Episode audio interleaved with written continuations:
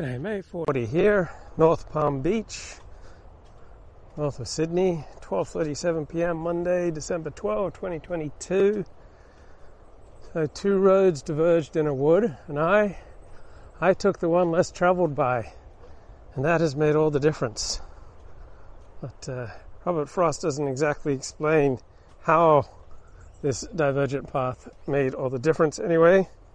He's uh, Richard Spencer talking about right wing politics. Helps me keep in touch with you guys.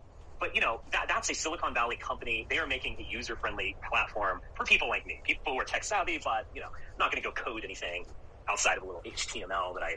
So he's talking about uh, the John Birch Society, which was a big deal when I went to Forest Lake Christian School. We, we got their publications. My God, how beautiful. How beautiful. Here and there. Um, if you were to form a, an alternative group, just a mass organization, you need secretaries, you need newsletters, you need you know, fundraising appeals. You need to keep cap. Someone moves, you have to change their address in the central. I mean, it is and uh, more than all of that, you need a good story, a narrative people find compelling to let them feel like they understand what's truly going on. And generally speaking, it wasn't doctors and lawyers, accountants and dentists who are attracted to things like the John Birch Society, right? These conspiracy theories appeal primarily to losers. So you're working in a job you can't stand, there's your marriage not going so great, is your social standing not as high as you would like? Right? Have uh, many of the, your hopes and dreams not come true and seem further away than ever? Well, do I have a deal for you? I've got a narrative how, even though much of your life is failing, right, you can find out how the world really works. Right? So here's the uh, Here's the secret source. Here's the secret news about how the world really works. And so, people who are failing at much of life, know, conspiracy theory will fill them with you know, a sense of importance. It's, it's hard now.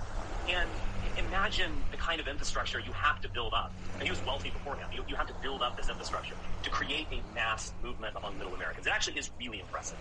And, you know, National Review, uh, they have a subscriber list and money comes across the table. You know, you're building a mass organization, you gotta kind of keep your finger on the pulse. It's a huge endeavor. It's, I don't, it would be interesting to look at a history about how many people were actually employed just to create this. But it was the largest middle American conservative grassroots movement.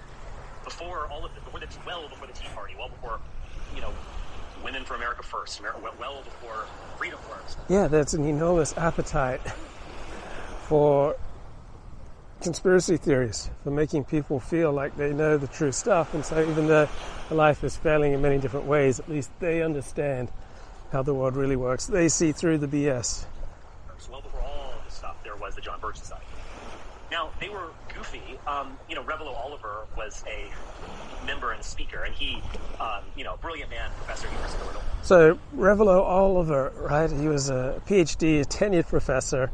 He was writing for National Review but uh, he re- really went off on the JQ, got expelled from the National Review crowd, though I believe William F. Buckley still went to his funeral. And uh, yeah, being brilliant is uh, not necessarily a protection against an inordinate desire to feel important. And one way that uh, people like me get to feel important is feeling like we understand how the world really works. We th- see through the BS, right? Other people just see shadows on a cave. But we know how things really work. Illinois uh, was fluent in Sanskrit, just insanely educated, um, but uh, was also a, uh, you know, was one of us. He would probably resonate with a lot of this, and, and probably even harder core. Um, absolutely a white nationalist and integral intellectual. Also a friend of William. Buckley. I believe, according to Paul Gottfried, William. Buckley attended his funeral. Uh, so he was part of that. And Revilo Oliver would kind of, despite his intelligence, he, he would actually kind of go off the deep to be honest. On the Kennedy assassination, on just kind of declaring that the Jewish Yeah, Kennedy assassination is a good Rorschach test because the evidence is overwhelming that Lee Harvey Oswald, acting alone, assassinated John F. Kennedy. But if your need for excitement and your need for you know, self-affirmation by believing something special that other people don't get right, is, is inordinately high, then you'll be particularly susceptible to believing in conspiracy theories about the Kennedy assassination and the like.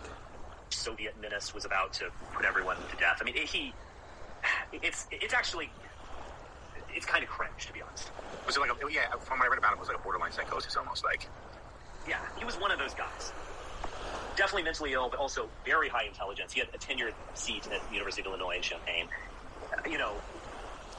So I used to think there are a lot of powerful thinkers in the distant right, but then many of them were exposed during COVID. I think just believing, you know, crazy conspiracy theories like signing on with hydroxychloroquine and uh, the Zelen- Zelenko protocol and New World Order and you know, all this all this nonsense. And so I I realized that many of these you know, seemingly formidable intellects were just predisposed to crankery and nonsense. That once they, you know, a lot of red pill people realized that uh, mainstream media and academia was lying about some things, then they just assumed, oh, they're, they're lying about everything. very insightful, writes interesting stuff on religion. Really fascinating character, and a kind of He had a kind of deeply like. American.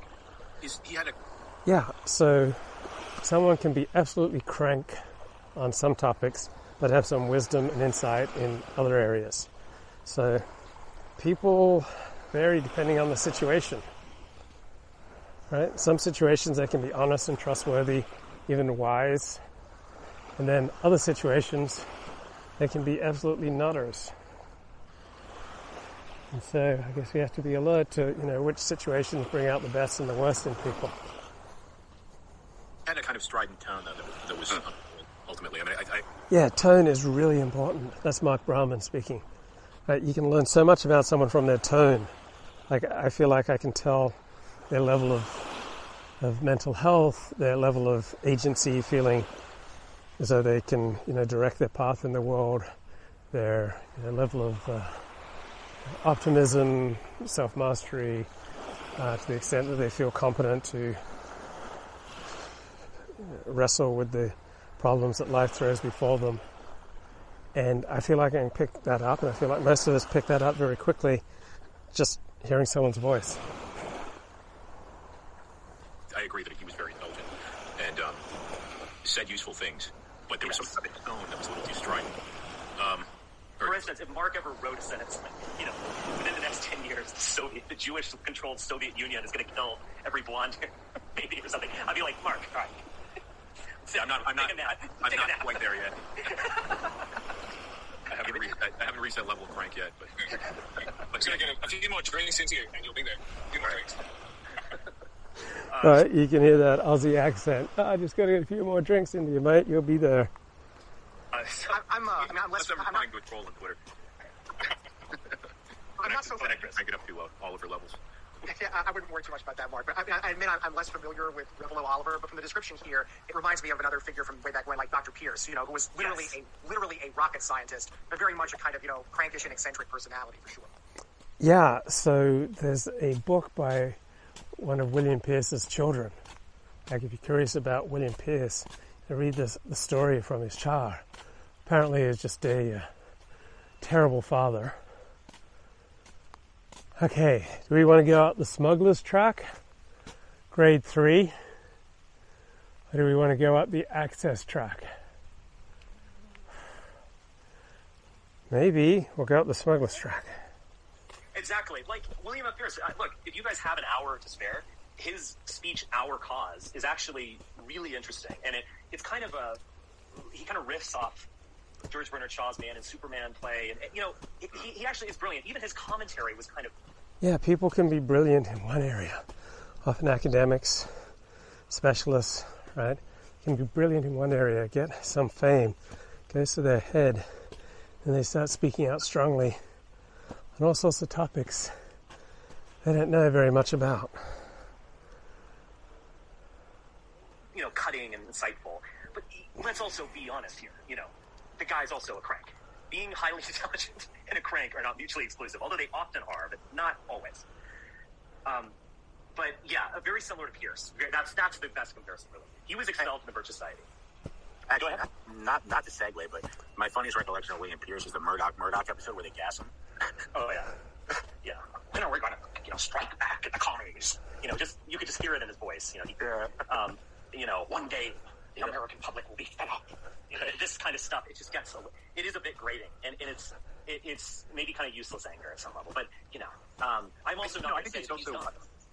It's um, it, it may not even be so much of a stretch to say that there's there's like truth in tone too. Like tone is not just tone; it's also Yeah, that's a good point by Mark Brahmin. And this whole conversation is, uh, you know, people who graduated or moved on from the alt right. So, remember Spencer were talking 2016 about how the alt right's the destination.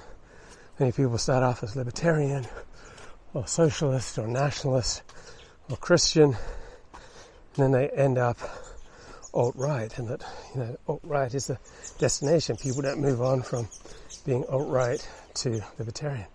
Well, that was a delusion. So very few people with anything to lose identify as right anymore, right?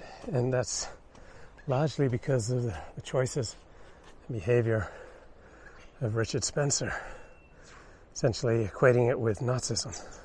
it's also there's some element of truth in tone, right? In other words, if, if the tone is wrong, or if it's too strident, or it's not told with the, the like sort of correct level of nuance, it, like it, it no longer sort of resembles reality, right? It Yeah. just becomes foreign. It seems like something that's not like it seems like it's you know it seems like uh, with uh, you know the two examples that we've mentioned, it seems like that they're they're in another place, they're on another realm, and they're connecting with reality. Uh, but in but in a kind of more remote way, where they're not like we are actually talking about human beings, where we are talking about it has to somehow also relate to your experience in the world you know your sort of description of what's going on in the world also has to relate to a kind of um a sensory perception of that experience. It can't just like uh, be this like overly kind of dramatic in sort of histrionic presentation, I guess.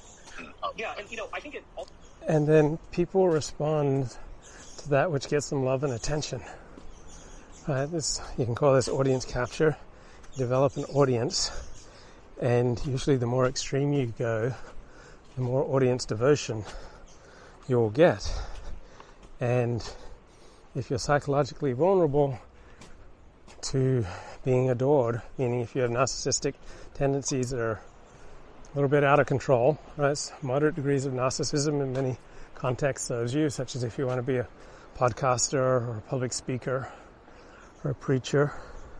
But if your need for admiration is outsized, then getting a little bit of it will have the same effect as alcohol has on the alcoholic. also probably largely derived from both personal and intellectual loneliness, in the sense that you know, look, Yeah. Personal and intellectual loneliness makes you more vulnerable and you don't have you know, a community who you can bounce off of and then you become much more vulnerable to doing stupid things.